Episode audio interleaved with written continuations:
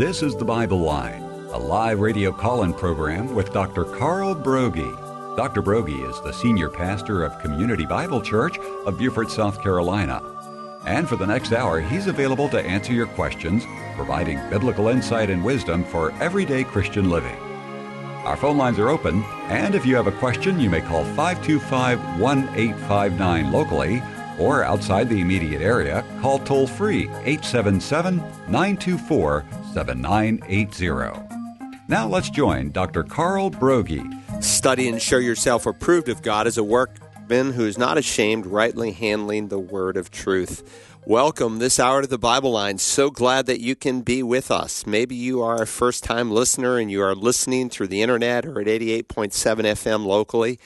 And if you are, for the next hour, we will be taking questions that people have concerning God's Word, the application of it, a challenge maybe they have in their church ministry or family, and they're looking for biblical direction. If we can help by God's grace, we will look to Him and answer your questions. All you need to do is pick up the phone again locally.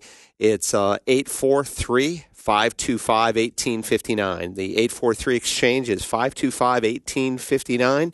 Or as many people do, you can just email us here directly into the studio. It's TBL, that stands for The Bible Line, TBL at WAGP.net, and we'll get your email direct. Sometimes people uh, send us the questions and they're unable to listen because they are at work. And of course, this is always posted at WAGP. Uh, at our website, and you can listen to the Bible line later on, and it will show all the questions that were answered that day, and you can kind of figure out which one is yours and where things are at. So, Rick, um, we've had a number of questions already that have come in, and um, we'll, we'll give preference as we always do to live callers, but let's go ahead and begin our time. Indeed. Uh, Pastor uh, William from Warwick, Rhode Island writes My priest says that although Trump is not his favorite person, we still must vote for him because of the abortion issue. Is that correct? Well, that's kind of an interesting question. Um, I, I, would say this you know, you need to vote your conscience, and certainly your conscience is only as good as what guides it. People can have what we call an evil conscience, a seared conscience, a callous conscience. There's different terms used in the Bible.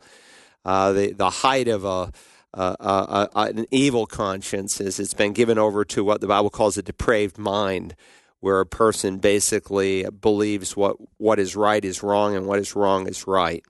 Uh, the challenge in our day is not so much party affiliation as it is indeed uh, the issues that represent God's truth. And as Christians, I think our responsibility is to shine our light and to uh, use our salt as savor to preserve righteousness.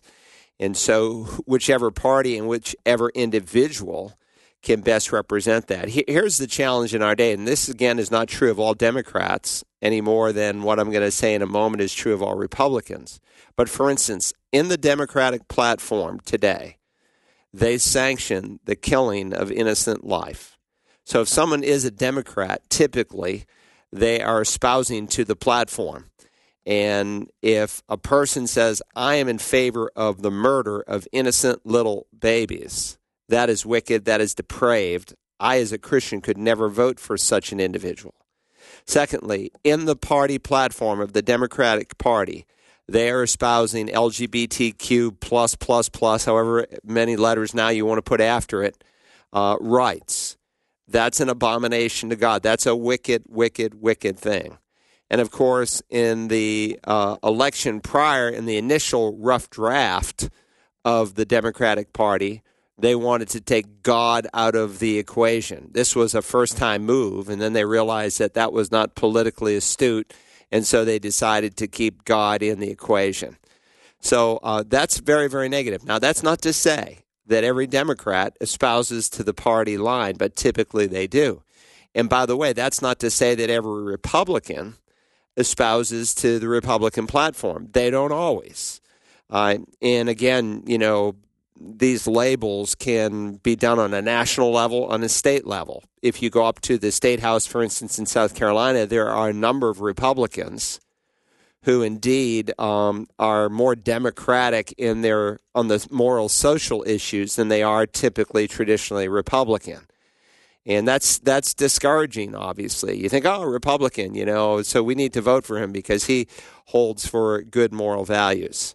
Um, you know, the Democrat Party was the party of slavery. They're the ones who opposed the civil rights movement. Now, today, they want to make themselves look like the good guy, but they were actually against African American people uh, during the time of the Civil War and right up until the time of LBJ, uh, Lyndon Baines Johnson, when he was the president of the United States. So you need to vote your conscience. Obviously, you know, Trump, you know, God only knows his heart. Some people think maybe he's come to faith. I don't know. But I do know certainly he represents the protection of life. Uh, he doesn't really, he takes a very loose view on the LGBTQ things, but he's not going against the party platform. And he's very pro Israel. So, uh, again, you vote your conscience, but I, I could not vote. Let's say Governor Cuomo of New York, you know, where he wants to, you know, kill little babies up until the day they're born, or the governor of Virginia who wants to kill babies if they want the day they're born.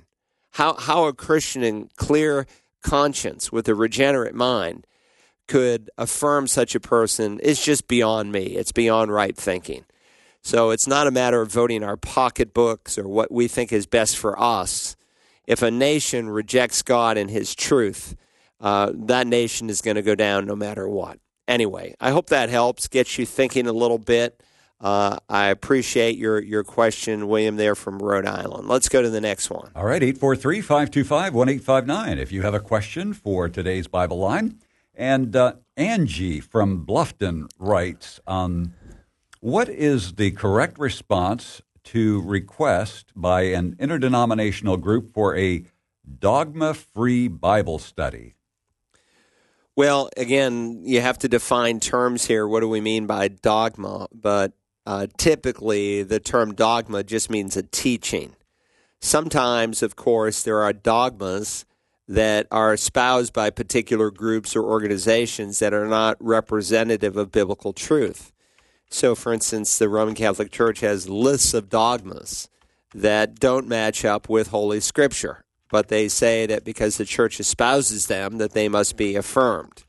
Likewise, now in Protestantism, you have uh, liberal left Protestants who are advocating, you know, certain really wicked things. Uh, what caught my attention over the weekend is there was a group of United Methodists um, young people in Omaha, Nebraska, who were supposed to be confirmed. And I guess in the Methodist Church, confirmation is kind of the official launching step, so to speak, when you make your commitment to Christ. And they refused to be confirmed because they said that there was so much ambiguity in the United Methodist Church over uh, LGBTQ people and because they wanted to affirm LGBTQ people as an alternative lifestyle, they refused to be confirmed. And of course, it was kind of a shocker that Sunday morning in the church that all these young people all of a sudden did not want to be confirmed. But what, what does that tell you? It, it tells you, well, that's a, uh, that's a, a teaching, a truth that is less than representative of God's word. So it, it's really kind of silly to say a dogma free study Bible. It just reflects ignorance. The question is, what kind of dogma? Is the dogma? The word comes from a Latin word that means teaching. And so, you know, the Bible uh, translates it as teaching or as doctrine. You could say a doctrine free Bible study. That's stupid. Uh, every group, every person represents doctrine. Even the atheist has a doctrine. He has a theology of God. His theology is that there is no God. Even the agnostic has a, a doctrine, a, a teaching about God. He says he doesn't know if there's a God. So, uh, uh, you know, I will say that sometimes this term can be used on secondary and tertiary issues uh, where people differ, but they're not tests of orthodoxy. So when we're speaking here about things that you must believe to be a Christian. You must believe in the deity of Jesus, in the doctrine of the Trinity, in the substitutionary atonement, in the infallibility and the inerrancy of the Bible, in the physical resurrection of Christ, in the physical bodily return of Christ, and so on. Those are non negotiables. Every true born again Christian believes those. And now what we're seeing happen, like for instance, there's a young lady who lost her life, Rachel Held Evans, who made a lot of stink and and really did an incredible amount of damage to a younger generation where people said, Well, I feel free to come out as bisexual now because of Rachel Held Evans and her teachings, and that I can be a good Christian bisexual. No, that's evil. That's wrong. That does not reflect biblical doctrine.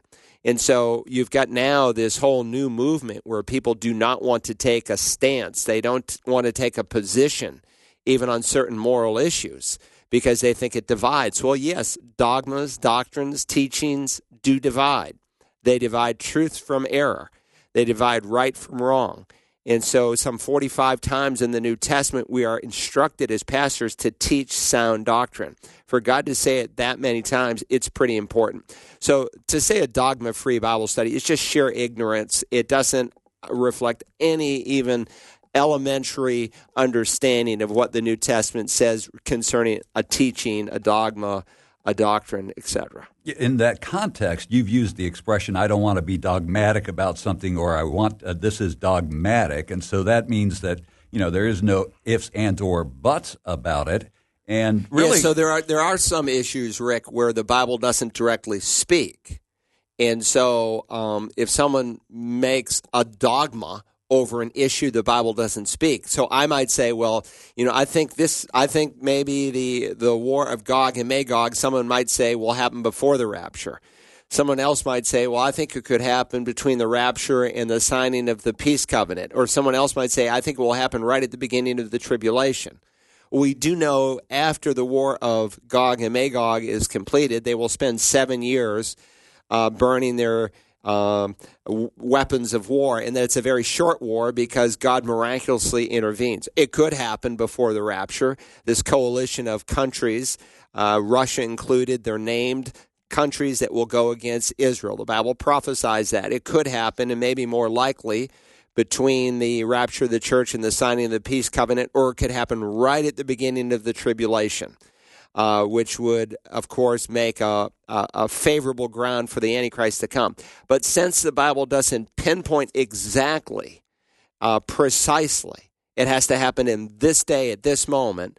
I wouldn't be dogmatic over it, but I would be dogmatic over the fact that the battle of Gog and Magog is going to happen before the second coming of Jesus and approximately seven years before the second coming of Jesus. That I can be dogmatic on because that much is revealed in Scripture. Now, there are other issues where people would say, well, you don't need to be dogmatic. Take baptism, for instance. Um, the majority of evangelical born again Christians worldwide, approximately 90%, missiologists tell us, believe in what we call post conversion baptism. We often refer to it as believer's baptism.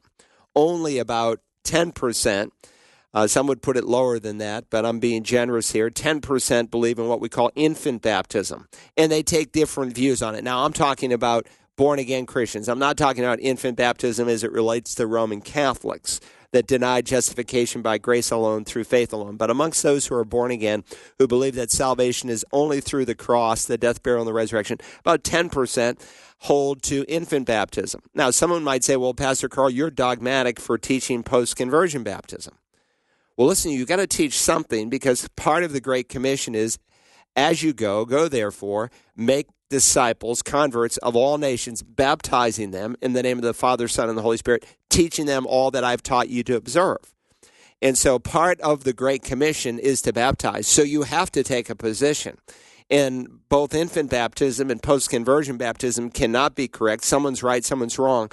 So you have to take a position. You cannot just be out there and do nothing, or you will disobey the great commandment, uh, the great commission that Jesus gave to us. So. Mm, yeah, and you've often quoted uh, the the terminology that if you uh, uh, if you don't take a stand on something, you'll fall for anything. That's true. That's true. And there are some non-negotiables. You know, we don't have to wonder whether or not heterosexual immorality is okay. So, you know, um, Rachel Held Evans was supposed to speak, I think, in another week or two, you know, on this platform with two men who are married to each other. They're sharing the platform now with a Lutheran woman who divorced her husband, who uh, talks about her many sexual relationships and this so-called evangelical. She called herself an evangelical Christian. She went to Bryan College. Her her dad was a professor there, and I'm very sad, very very sad for that family and for those two children who are left behind by this. You know, I think she was 37 or 38 years old, but you know, look, she was teaching evil, evil beyond evil, and yet she was trying to persuade all these so-called evangelicals. So I don't have to wonder whether or not that, uh, whether homosexuality and uh, extramarital heterosexuality are moral or immoral. If you have the mind of Christ and you're regenerate, you recognize it. If you don't have the mind of Christ and you're debating it, uh, you know, I get it because you haven't, you don't have eyes to see the kingdom of God, much less to enter it. Mm, all right. Uh, the next person that we uh, have did not leave their name, but they write I know that Africans or African Americans are not the true Hebrews. However, my church is wanting to move in that direction. Can you help me to articulate better why that ideology is wrong? Well, um, it's a very dangerous ideology. Uh, this whole movement called um, Black Hebrews or Black Israelites. Um, they they refer to themselves sometimes as the Hebrew Israelite nation, and they believe, in short, that the Roman expulsion of the Jews from the land that really took place in two phases in 70 AD when Titus Vespasian came down and uh, decimated the city, and then the few that were left in the final Bar Kokhba rebellion that took place between 130 135 when the rest were expelled. Um, they argue that their descendants were transported by slave ship to the United States, um, and and that this group that came into existence in the 1960s were the true Israelites. And so, for instance, the black Hebrew Israelites, they deny that Jewish people who call themselves Jews are indeed Jews. In fact, they typically refer to them as white infidels, though they're not typically white. Uh, Jewish people tend to be, um, you know, more olive color in their skin, uh, but they can be white. But for that matter, they can be black. There are Ethiopian Jews that descend from Solomon's, some of his wives, and uh, they are true Jewish people. But these uh, black Hebrew Israelites say that only blacks are true Jews, number one. And then they go on to say that not all uh, black people are Hebrew Israelites. Um, so they don't align themselves even with Judaism as it's represented in the Bible. They're typically a wide range of holiness, Pentecostal. They're sometimes bled in from the British Anglo Israelite movement. They, some come out of Freemasonry, just a lot of different things. Some are deeply involved in the occult. When um, they, a number of them, wanted to get recognition by the Israeli government as true Jews. And the Israeli government, for instance, acknowledged that these people who are black Ethiopians are true Jews. They would not recognize this group because there was really nothing Jewish about them. Uh, but they wanted to come to Israel. And if you come to Israel as a true Jewish person and you're recognized by the government, they do everything they can to get you a place to live and a home and everything. And the government would not recognize them.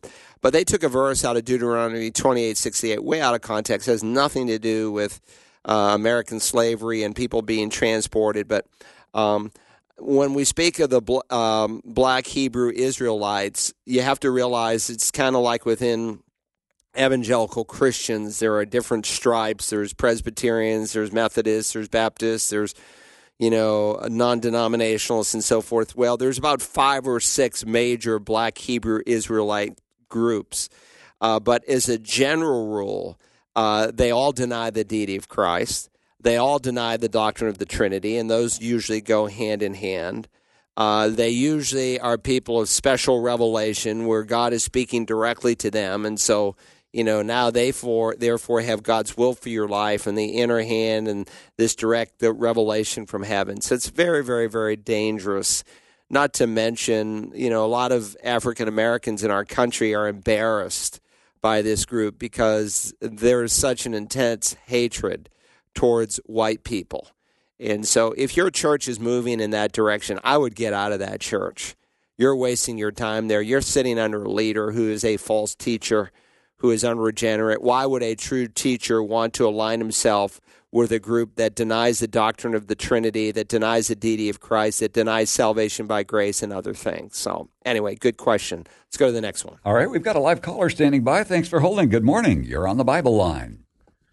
Good morning. Thank you for taking my call this morning. I was really encouraged to hear that the governor of Georgia uh, signed uh, some really great pro life legislation. And I'm wondering here in South Carolina, I live in Beaufort, what are some things that we could do practically to support um, pro life organizations in addition to praying? I don't know of any in the Beaufort or Bluffton area.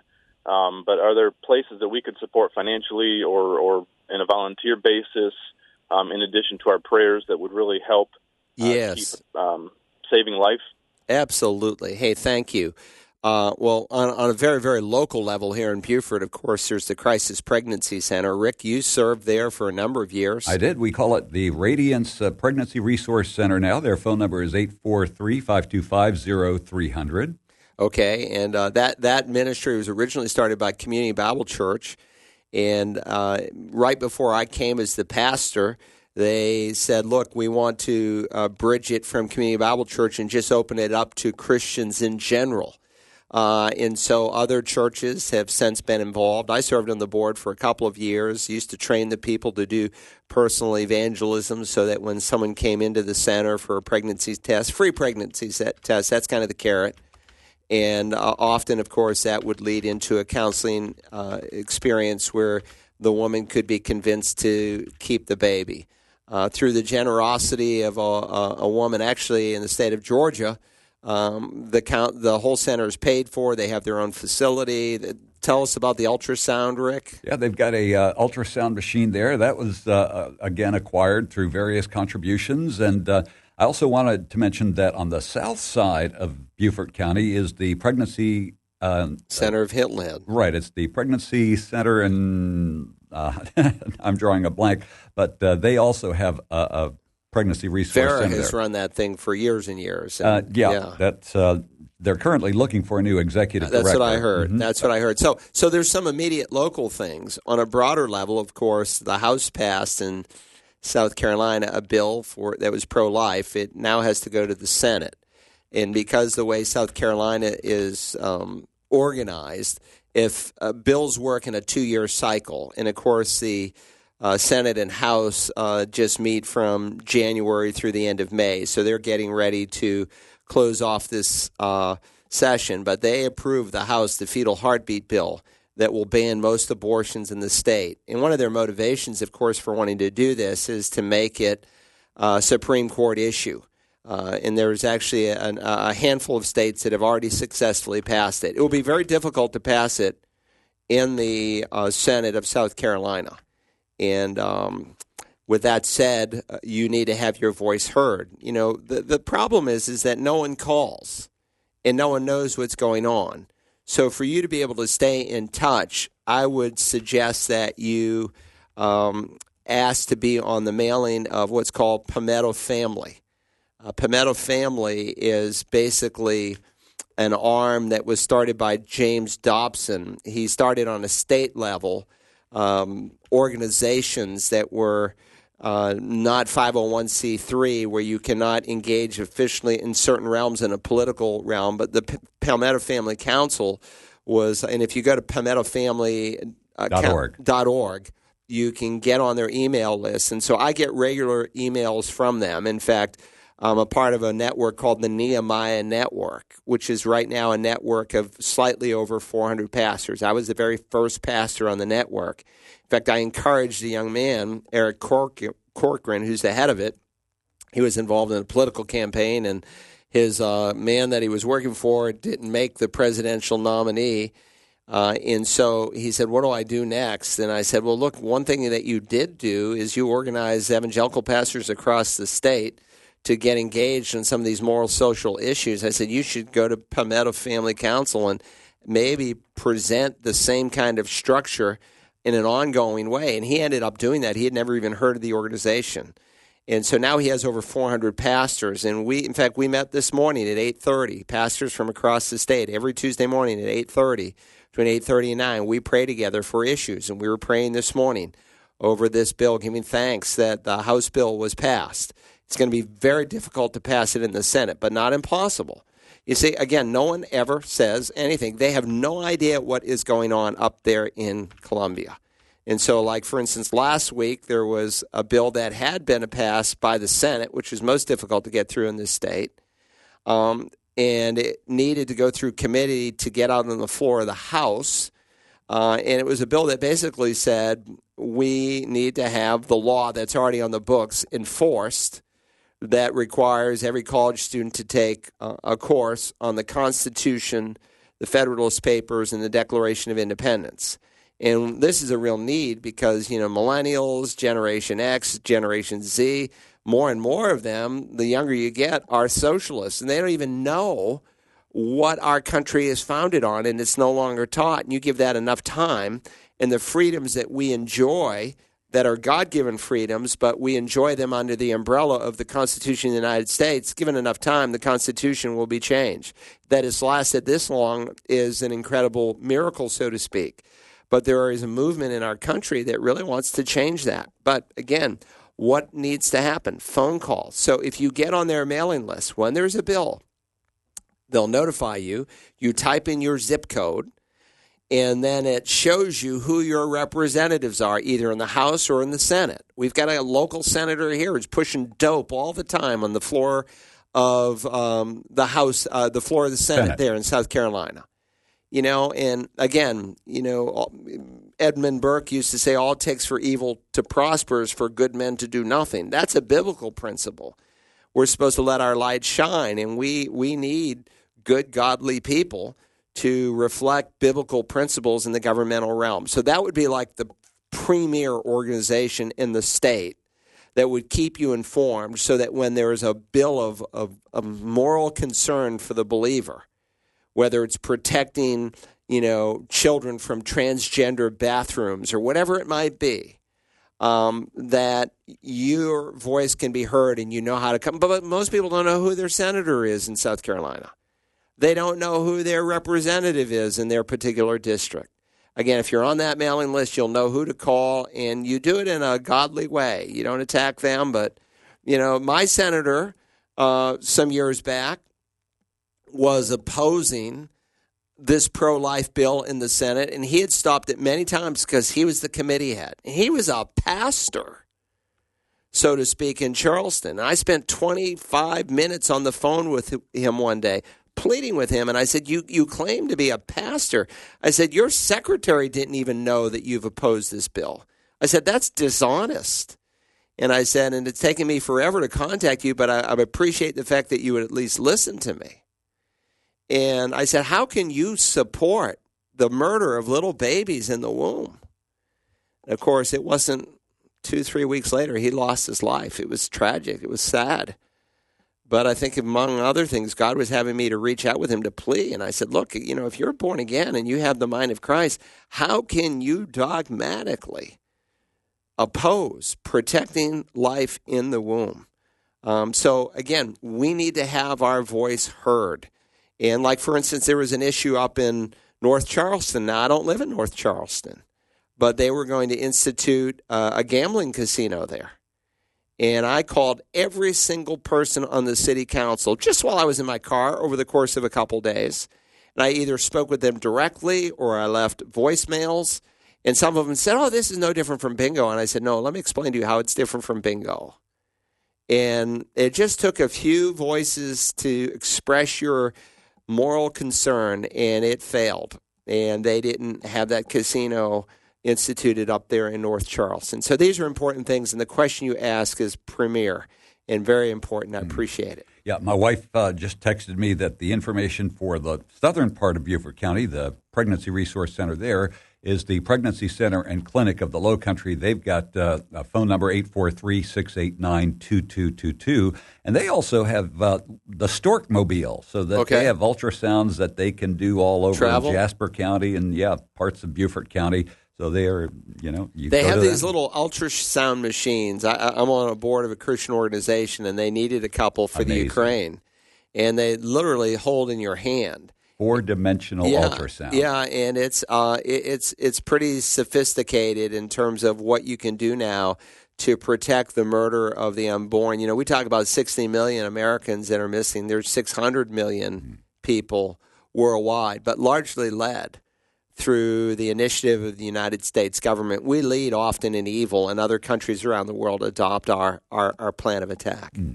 All right, 843 525 1859. If you have a question on today's Bible line, Timothy writes God told Abraham that whoever cursed him or the Jews would be cursed.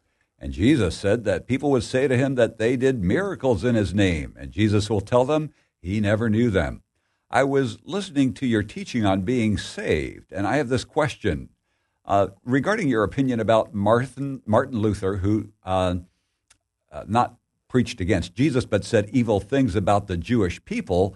Would, in your opinion, can, would you consider Luther saved or cursed? Both. well, it, it's a really great question, and it's uh, a thorny question, and it's created a lot of controversy. Obviously, Martin Luther has said some things about the Jewish people that it's just absolutely appalling. And if you go to Yad Vashem, which is the Holocaust mem- memorial in Jerusalem, uh, the very first site that you go to, uh, they have Augustine who's being quoted. He said wicked things about the Jews, as did John Calvin, as did Martin Luther. And I've read those direct quotes in some sermons, even here in the Revelation. And of course, uh, you know, the, the perspective that guys like Luther took is he said, well, the Jews, you know, murdered Christ and, and they rejected the Messiah. So they should be viewed as a despised people. Well, even that statement is inaccurate. It is true he came to his own and his own received him not. But not all the Jews rejected Jesus. Acts 1 through 7, everyone that is converted is Jewish. The first Samaritans, who are half Jews and half Gentiles, doesn't happen until Acts 8, and then the first Gentiles in Acts 10. But not all Jews rejected Jesus. But overall, as a nation, they initially did. But God has always had his remnant, just as he did in Elijah's day. And God has believing Jews. In America alone, there's an estimated 200,000 Jews for Jesus, so to speak, who uh, recognize Jesus as the Messiah. Uh, when you go to Jerusalem, if you know where to look, there's uh, basically a dozen uh, born again fellowships of Jewish believers. We support a Jewish pastor. He's one of our 300 missionaries plus that our church invests with. And he's in the southern part of Israel. And he is reaching Jews for the gospel as well as Gentiles and Arabs. And it's really quite a congregation when you go in because you see Arabs and Jews worshiping together and loving each other as brothers in Christ. But Luther said some really dumb things, and I'm sure he knows better now. Um, you know, I don't want to say he's not a believer, and some Christians have come to that conclusion that he was an unbeliever. But I think he said some very bad things about the Jewish people, and I'm sure there were consequences. Look, there's consequences for the things that we do and say, and sometimes God ends a life early. Uh, I think Luther was uh, 53 uh, or 52, almost 53 when he died, and you know that was um, that's rather young, so to speak. And maybe the Lord took him by divine discipline. I don't know. I'm not his judge, but I can say, based on what the Scripture says, that the text you're referencing in Genesis 15 and the promises of the Abrahamic covenant, it's re- repeated through Genesis, are very serious, and we should not dismiss them. And so there's a growing anti Semitic movement uh, worldwide, and not just, uh, of course, um, in the European, Western Europe, but also here in the United States. The boycott, divest, um, you know, movement where we want to in no way support Jewish people and their products, and you know that that's just a form of anti-Semitism, and it's very popular right now in the uh, college campuses across America. So there's a new generation that's being raised up that is really anti Jew. But of course, the scripture predicts that at the end of time, God will indeed use the Jewish people to evangelize the rest of the world. When Jesus says in the Olivet Discourse in Matthew 24 that this gospel of the kingdom shall go out to the whole world and then the end shall come, that is prophetically speaking, contextually speaking, it's going to happen in the final seven years, in the final time frame uh, before Jesus' second coming to the earth. And he's going to do it through 144,000 Jews who are converted, through two witnesses who I believe happen to be Elijah and Moses. The Bible, of course, teaches the second coming of Elijah, that Elijah is going to come again before Jesus comes back. And it appears to me that those are the two witnesses, but whoever they are, they're Jewish and not to mention, God will have an angel flying in the sky. God doesn't preach the gospel today through angels, but He will at that time frame. And the Lord will use these things to bring the gospel to the whole world. Not to mention, those who are converted will in turn share the gospel. And people from every tribe, tongue, and nation will be converted. Right now, for the most part, Gentiles are preaching the gospel. In the coming tribulation, Jews will. But there is a whole movement in our nation. It's called, in terms of um, end times doctrine, what we call eschatology, amillennialism. And amillennialism says that God has no future for Israel. It came from Augustine. It was really highlighted in Roman Catholicism. And some of the guys who came out of the Roman Catholic Church, like Luther and Calvin, they just put a different spin on it. But they say there's no future for the Jews, that the church is the new Israel. That's not true. And unfortunately, it is that doctrine, what we call replacement theology, that is, um, if anything, it's just feeding the whole anti Semitic movement. So, what Luther said was wrong. I make no apology for him. I kind of have a love hate relationship with Luther. I'm glad he.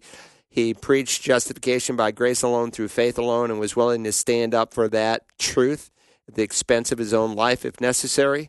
Uh, but he was wrong, wrong, wrong, wrong, as was John Calvin, who people like to quote all the time but they never quote some of the things that he said in one of his French works about the Jewish people. But you can hear those uh, in some of my messages on the Revelation. So, within the context of Timothy's question, there's no doubt that uh, Martin Luther was saved. Well, you know, again, I'm not his judge, and I don't take the position that some evangelicals do that he was a lost man, that he had a form of Christianity. That's a minority view. I do take the position that he was converted, that you'll meet him in heaven. But I'm sure when he got to heaven, he realized he's, and I'm sure there'll be some things I'll, when I meet the Lord and I stand at the judgment seat of Christ, you know, uh, I, I, will say, Lord, I just wish I saw that differently. Um, so none of us are infallible. But uh, what Luther did was bad, was really, really bad. When he says, you know, destroy Jewish homes, burn them to the ground, uh, you know, destroy their places of worship, and on and on and on. Just some horrible horrendous things.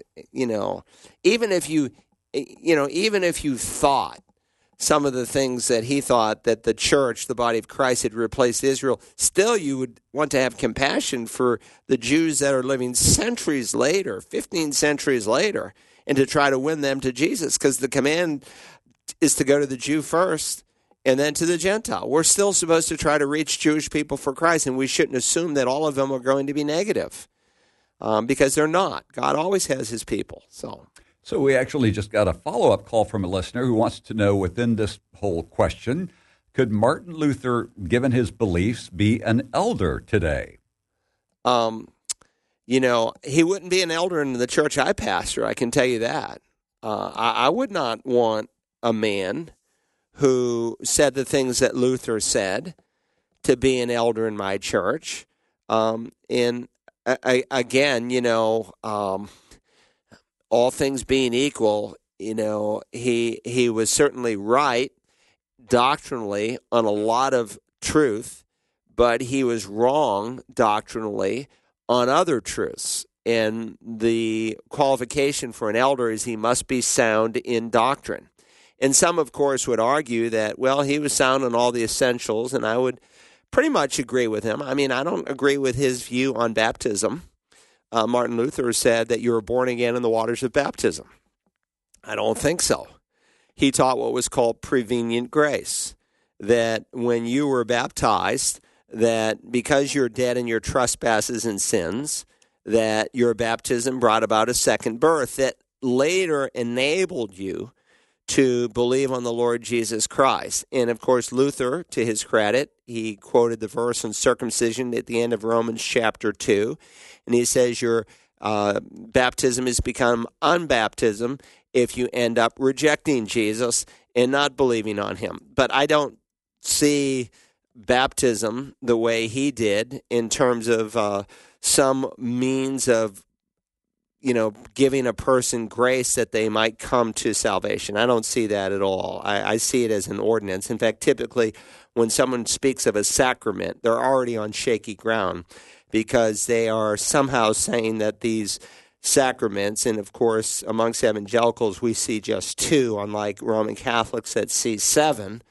Um, we would argue that they are not in any way instilling grace other than any other expression of obedience. When you humble yourself and you obey God, you experience His grace. But but they're not in some way some unique special thing where grace is inferred uh, to the believer. So you know Luther was wrong on a lot of things. Um, but I'm grateful that he brought at least into the Roman church, they were called Protestants. Why? Because they were protesting Roman Catholic doctrine. Uh, so there were, of course, apart from Luther, we give these reformers all the press, but just remember, don't ever forget, God has always had his church. And there were people who were never members of the Roman Catholic Church. They had nothing to protest because they weren't in that church trying to reform it and protesting against it. They were never a part of it because they saw the heresy from day one. Um, so that's important to keep in mind as well. All right, 843 525 1859. If you have a question on today's Bible line, and our next listener would like to know how does one determine if a pastor or someone in the congregation is truly giving a word of knowledge? How do we know if it's truly from God? Well, that's a great question. Um, there are four central passages in the Bible that deal with the subject of spiritual gifts. I always remember them two fours, two twelves. There's Ephesians four, there's First Peter four, there's Romans twelve, and there's First Corinthians chapters twelve through fourteen. And amongst the twenty spiritual gifts that are listed, there are two in particular one called a word of knowledge and the other called a word of wisdom. And so they're mentioned, for instance, in 1 Corinthians chapter 12. And unfortunately, today there's a lot of confusion as to exactly what these two gifts are. Um, maybe the best way I could answer your question is to talk about what they aren't. Now, if you're typically in the Pentecostal denomination, I don't want to broad brush every Pentecostal church because there's always exceptions to the rule, but generally speaking, Pentecostals view the word of knowledge, the word of wisdom, as the Holy Spirit speaking from one believer to another, giving direct revelation, maybe concerning a situation. And so some who use this gift would say, Well, I have a, I have a word from God for you. And then in doing so, they claim basically to be speaking on God's behalf, and they claim that their word should be obeyed. Um, there's huge problems with that. Number one, it denies the sufficiency of Scripture uh, God's word is sufficient. And Peter tells us in 2 Peter 1 that everything that we need for life and godliness has been given to us. Uh, 2 Timothy 3.16, all scripture is inspired by God. It's God breathed. And it allows you to be equipped. 2 Timothy 3.17 says, for every good work. So we don't require, at this time in human history, outside special revelation from God. Certainly, there was a time in the history of the church when there was revelation, direct revelation that was being given. And so, for instance, take prophecy. There was a predictive sense and there was a foretelling sense. And so, even in the Corinthian church in 1 Corinthians 14, Paul talks about prophets, and he speaks about the fact that let everything be confirmed by the mouth of two or three witnesses, and the spirits of prophets were subject to other prophets. What was happening? Um, God, because he had not completed the Bible yet, was still giving revelation and he gave it directly, but even that had to be tested, and we needed to test the spirits to see whether or not they be of God. So, if the word of wisdom and the word of knowledge are not prophetic revelatory gifts today, then what really are they? Well, we know one thing for sure that any spiritual gift that is given is for the building up, for the edification of the body, for what Paul calls the common good. And the havoc that so often ensues in the day that we have where someone claims they have a word of knowledge or a word of wisdom, and those are two distinct gifts. Uh, wisdom, among other things, is the ability to take God's truth and to apply it to a given life situation. Uh, that's the theme of wisdom in Proverbs. It's taking biblical truth and putting it in, in shoe leather. Um, and so, um, if you think about it, today in these churches where these so called gifts are used, there's often confusion. There's contradictory words from God. One person says, Well, no, God told me this about you. And someone else says, No, God told me this about you. Well, listen, God is a God of order, and He is not one who creates division through the expression of spiritual gifts. But often the word of knowledge or the word of wisdom gifts are, you know, they're they're they're controlling gifts today. People want to be a big shot. Let me tell you what God said. Or sometimes, you know, and this is where, you know, this Jesus calling book is so dangerous and her theology is just lousy. And if you're not sure what I'm referring to, you might want to go to searchthescriptures.org. And I wrote an article some years ago, and all I did was all I did was review initially the introduction, and it was just like so disconcerting, even the introduction. And now they've removed the introduction from the book but I analyzed the introduction word by word, and that, for whatever reason, I'm told is all over the internet in a number of different circles. Uh, but all I did was an analysis of it. But it's this whole idea that you know God speaks directly to me apart from His Word. And people today, sometimes they're pastors, sometimes they're leaders in the church, and they, they have these direct revelations to gain power and influence over the people um, that they're trying to gain power and influence over. And so that makes others dependent on the person who claims to have this gift. And that's a gross misuse of what we find in Scripture. So the fact that this gift, say the word of wisdom, is described as a word of wisdom tells you right off it's a speaking gift. But today it would not be revelatory in any sense, but it would be someone who has the ability to take God's word and apply it to life. Where the word of knowledge, again, a word of knowledge also tells you it's a speaking gift. And that expression really is someone almost with an encyclopedic knowledge of Scripture in a given area, and they're able to systematically organize God's truth. Um, I, I have a friend with the word of wisdom, and so sometimes on occasion, he has the gift of wisdom. I will talk to him and get his take hey, what do you think about this? And he'll often be able to very succinctly express. Now, all Christians are to show wisdom, but some people have the gift of wisdom. And John Walvoord was someone with the word of knowledge, and he just had a um, systematic way of thinking through all the major doctrines of the Bible, letting Scripture interpret Scripture, where he just did a marvelous job of organizing truth that would then in turn be used by people with the gift of teacher or pastor teacher to to teach sound doctrine. Anyway, that's a great question, and I appreciate it. Let's go on to the next one. Somebody did call and ask if you would please repeat the scriptures uh, where the word of knowledge is addressed. Uh, 1 Corinthians 12, verse 8. So, yeah, you can start 1 Corinthians 12. That's where you'll find that. All right. Christopher from Beaufort writes, I have a question about your spirit led view of Bible translations. I was raised from a child studying the King James Version. As my hunger for wisdom of the Word continues to grow, I've also, over the past couple of years, begun to study the New King James by John MacArthur's inter- uh, version and the NASB, the Hebrew Greek dictionary versions. They are both, in my opinion, pretty good Bibles, but I think I'm looking for something that is filled with historical, cultural information from the times that we read about in the Bible. I cherish my MacArthur Bible for its accuracy and pointedness toward Christ throughout the entire Bible. However, my KJV Bible by Finis Dake has a great deal of historical information as well. The problem is, I've come to question some of the footnotes in the Dake KJV Bible. Brief example. In regards to Matthew chapter 25's parable of the talents, the Dake Bible notes equate a talent to a specific dollar amount, while my MacArthur New King James describes a talent as a weight.